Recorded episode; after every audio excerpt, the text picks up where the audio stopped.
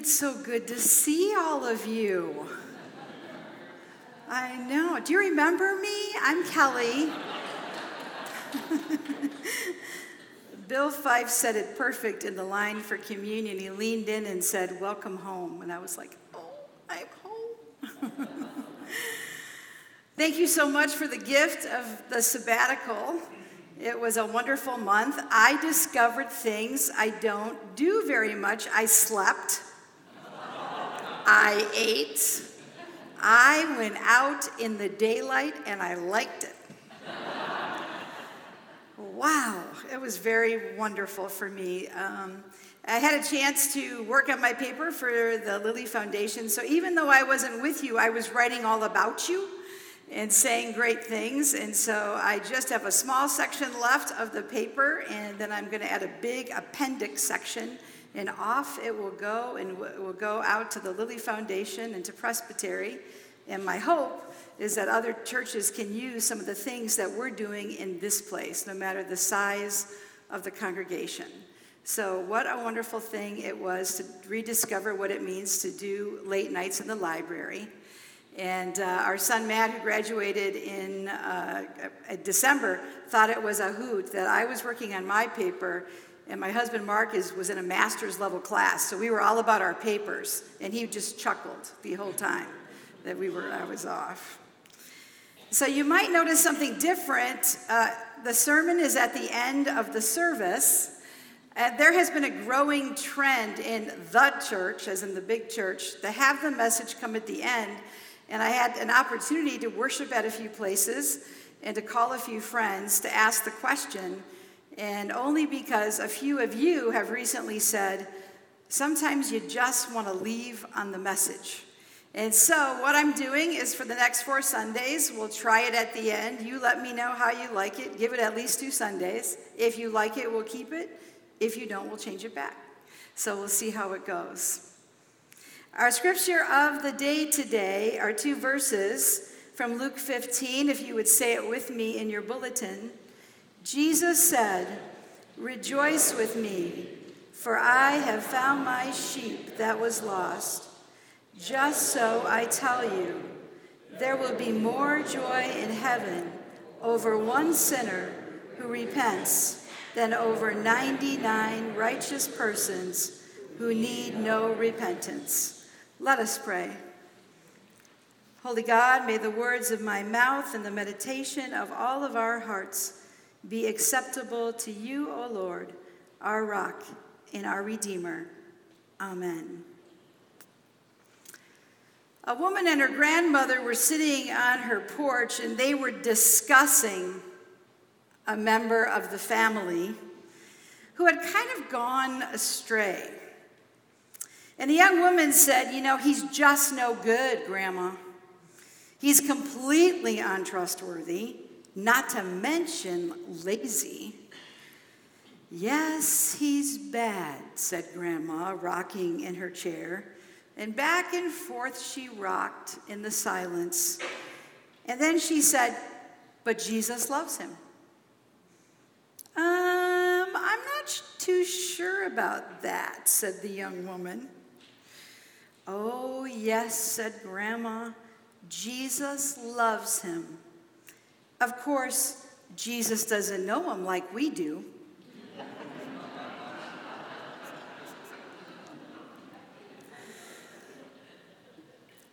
do you ever feel that way about yourself? People tell you Jesus loves you, and you think, if that's the case, then Jesus must not really know me very well. We feel unworthy.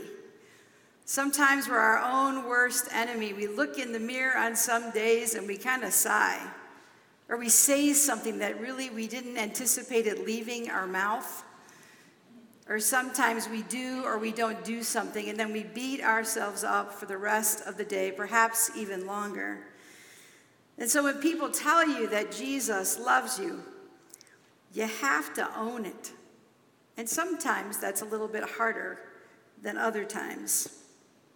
There's a woman named Lois Cheney, and she wrote the, about this very thing in her book called God is No Fool. Yeah, I have heard people say that Jesus forgives and he is no fool. He could never accept me, though, having been as foolish as I have. Have you ever wondered that? I think it's probably human nature to do so, but I need to say this to you now. It is not true. It is impossible for God not to love you and to cherish you. So when you have thoughts like that, my recommendation is that you just slam the door on that lie. Don't ever let it into your heart.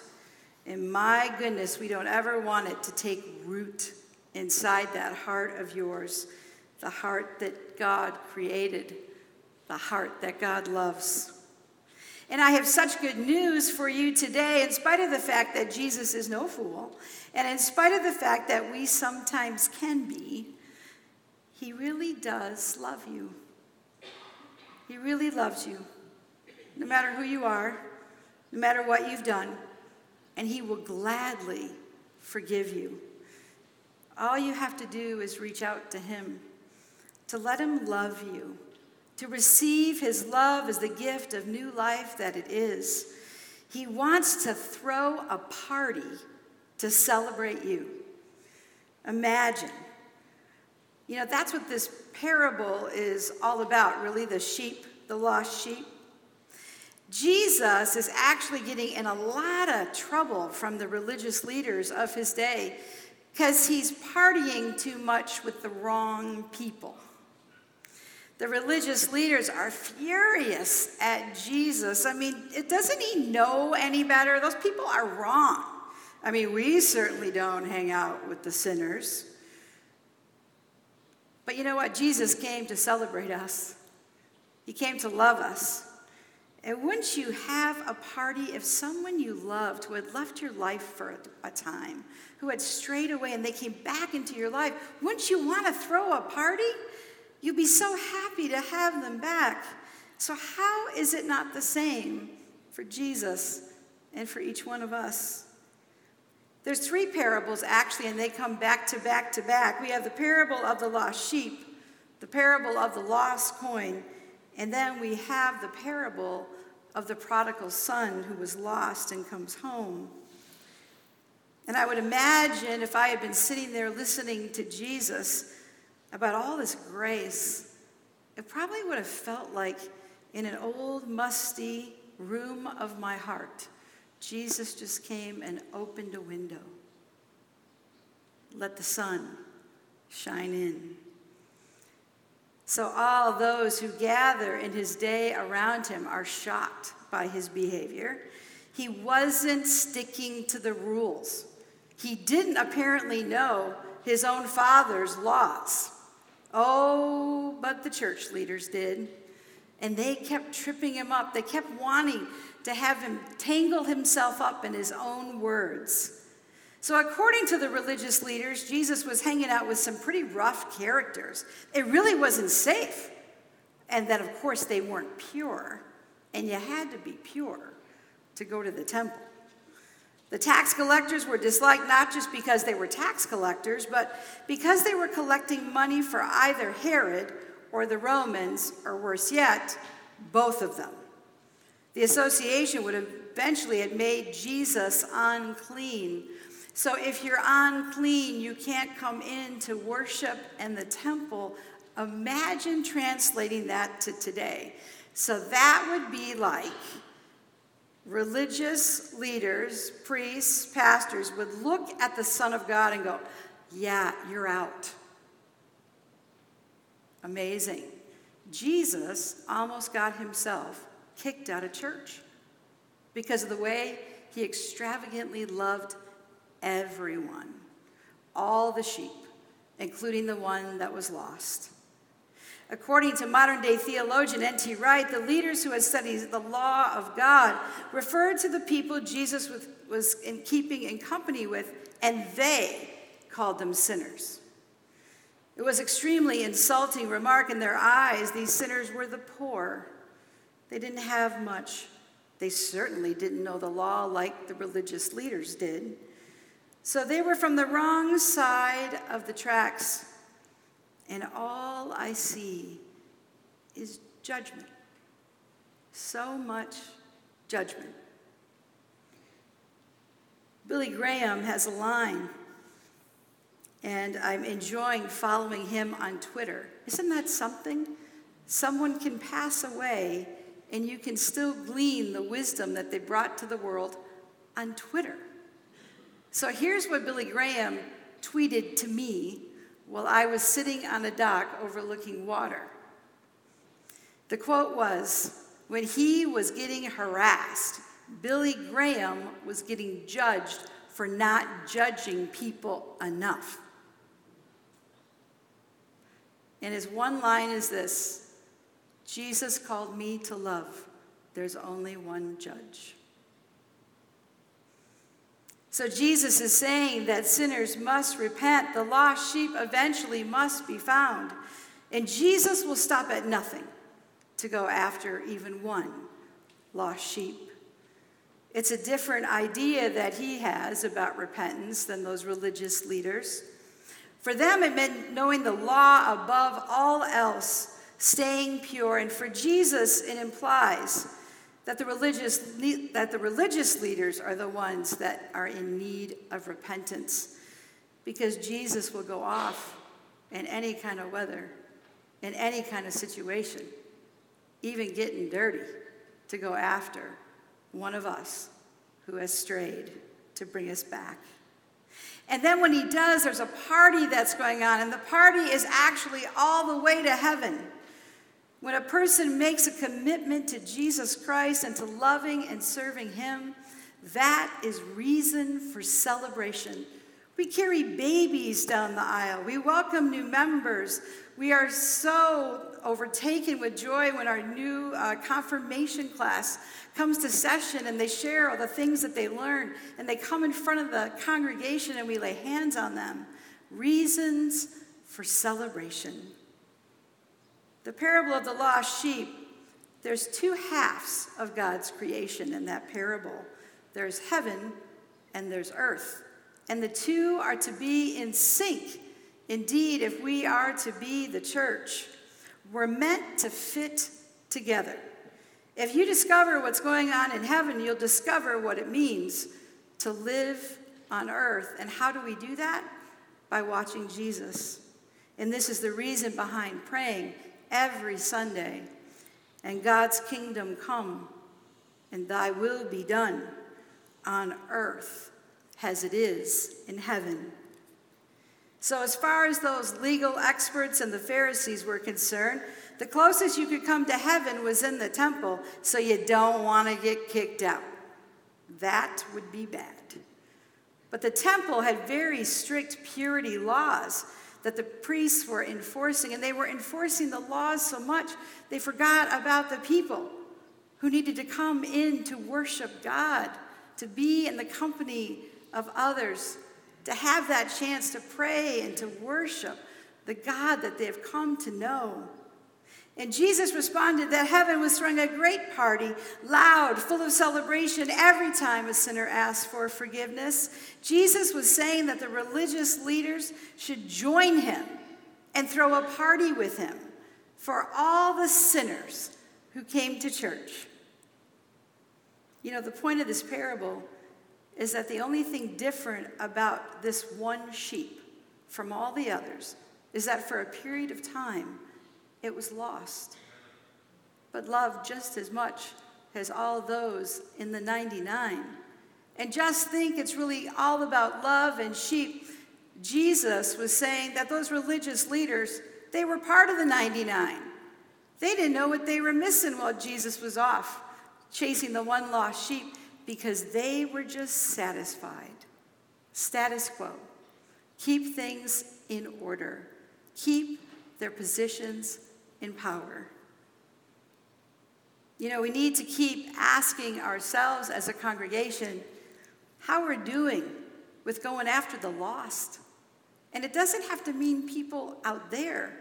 There are periods in all of our lives where we kind of get off track And usually that's brought on by some kind of event in our lives. Someone's died, we've lost a job, we just don't feel like we did before. Something's out of sorts. And very often, it's another person in the pew who reaches out, who says, Are you okay? And then sticks around for the answer. That's powerful. And so, one of the questions we are always going to be asking ourselves as a congregation is how are we living out our call to be the mission station, where we invite people into the church to worship and to join our fellowship, and then we also go out and to take our love of Jesus with us wherever we go? And are we modeling with our words and our actions how to love our neighbors? because it seems increasingly so as we turn on the news, as we read, as we're out in the world, that there's not a lot of love anymore. It's almost impossible to imagine that we'd ever reach a day where the status quo and the acceptability of hating people is okay. But it's not okay for us. If we say we love and serve Jesus, we are called to love, a love that goes out, that travels, that goes to any lengths to go after a lost sheep. You know, helping these, uh, saying these kinds of questions and putting them up to ourselves in our ministry will help keep us focused. It will keep us thriving. Jesus used these parables to say God wants all of his children to come home under the safety of his love. And a matter of fact, on one occasion he said, For the Son of Man has come to seek and to save the lost. It's like a search and rescue mission for Jesus. So, the parable of the lost sheep, it tells us a lot about God who God is, how God feels about us. Even when we, like sheep, wander off, we are the sheep and Jesus is our shepherd. Just as the parable of the lost sheep challenged its first hearers to view outsiders in the world from a different perspective, Jesus' message is the same to us today. You can't always judge a book by its cover. That's right. It shows us the priority God puts on the lost, those who are hurting, those who are broken, those who are excluded. We are to bring them into the fold. And Jesus invites us to participate in God's mission of rescuing the lost. God's mission was sent to bring heaven to earth rather than staying in the wilderness with the 99 sheep who thought they had everything they needed. Remember, the shepherd's sheep are his life. Every one of them, his prized, his precious brothers and sisters. God feels the same about us. Sons and daughters of God are we. You are prized. You are precious. You are loved. There is such freedom that comes with knowing that, that our worth is found completely in who God says we are, not who we say we are, not who others say we are, but in who God says we are the sheep of his pasture, our good shepherd who will never leave us. Each one of us has a place in God's family. How? Because we're forgiven and we're loved. We're hungry for understanding and for comfort, for our hope that we can be a part of a church that's good grazing land in ministry, where each and every one of us can be nourished in the love and grace of Jesus. We come to the table of Jesus, our gracious host. We come as brothers and sisters in Christ, and we find that Jesus has prepared a place for us. And when we're not at the table, the place is just missing. Jesus loves when we come to the table so he can feed us in more ways than one. And then we learn to feed each other to nourish our souls. You see, the love of the Good Shepherd in others, sometimes it's that one thing somebody said that just turned the switch of light on. And we respond with deepest gratitude through our words and actions. Our church has swung our doors wide open to invite all those to come in, to be a part of our community, whether it's one Sunday or 10 Sundays or 75 years. Everyone has a place. And then to collaborate with other churches, with city leaders, with ER and police and fire. What a wonderful thing that is because we're only so strong as one organization or one church when we combine our resources. There is no telling what we can do.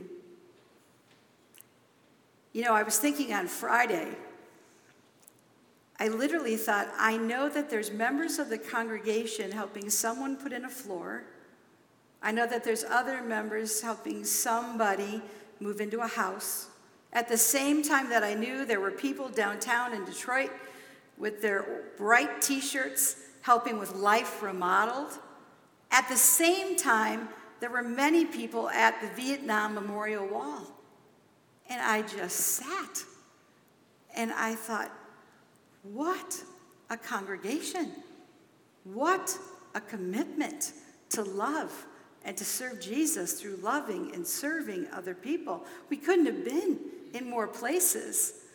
And then to go and to watch everybody in action just, just fed my soul. So, what will Jesus have us do next? I can honestly say I, I don't know, but I can't wait. I really can't. I want to throw a party. The incredible life giving Lord is the only one who can turn tragedy into hope. When we prayed for the shootings that happened this week, it's becoming all too common. These messages, these active shooters that go in and take people's lives. And the only thing that can turn tragedy into hope is the unconditional love of Jesus Christ working in us, always, always striving to keep people safe, to open our doors for shelter, to do whatever we can to make sure that we are safe and that we have a way to love that is unique where other people look at us and goes, "What is it about you?" You know, it's going to demand every part of us. Every part of us. And Jesus isn't going to settle for anything less. If you're away from God, rest assured that He not only loves you, He's looking for you, He's searching for you. In 1981, a Minnesota radio station reported a story about a stolen car in California, and I've never heard a story like this. Police were staging an intense search for the vehicle and the driver more than they would ever exert for another stolen vehicle because the owner of the car reported that on the front seat of the passenger side, there was a packet of crackers. And in that packet of crackers, he had put rat poison. And he was going to take it back to his yard and his garage, and he was going to lay the crackers out so that it would kill the rats. And so all of a sudden, the police, they are going all out trying to find this thief and this car. Ironically, not to punish him at first, but to save his life. So here's what I thought How often do we do something that maybe we shouldn't, or say something that we shouldn't, and we think, oh my gosh, here comes God, ready to punish us?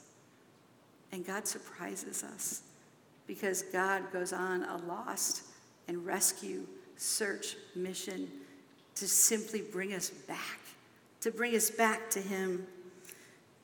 He's not looking for you in order to punish you, He is looking for you in order to rescue you. And sometimes that means rescuing us from ourselves. Remember, too, that at this time in Jesus' ministry, while he's teaching them this parable, guess where he's going? He is on his way to Jerusalem, to the cross. Jesus will do anything for his children, the sheep of his pastor, and that includes all those religious leaders that were always trying to go after him to get him. Because he is the Savior of the world, we have hope. Isn't it true that the world is never so big as when the people or creation or the world is lost? How wonderful it is to know that wherever we go, even in our lost wanderings, Jesus has already been there. He's always going to be there with us. The pursuit of us to give us His grace, to empower us with the Holy Spirit, it will never end. And isn't it interesting in Luke that it appears that the searching is done alone, but the celebrating is done all together? It's also good to know that God's got the whole world in his hands the sheep, the coins, the prodigal sons and daughters, the sinners, the tax collectors, the Pharisees, the scribes, and you and me. Therefore, we can rejoice so always pray to have eyes that see the best in yourself and others. Have a heart that forgives yourself and forgives others. Have a soul that never loses faith because Jesus loves you. And all the people said, Amen.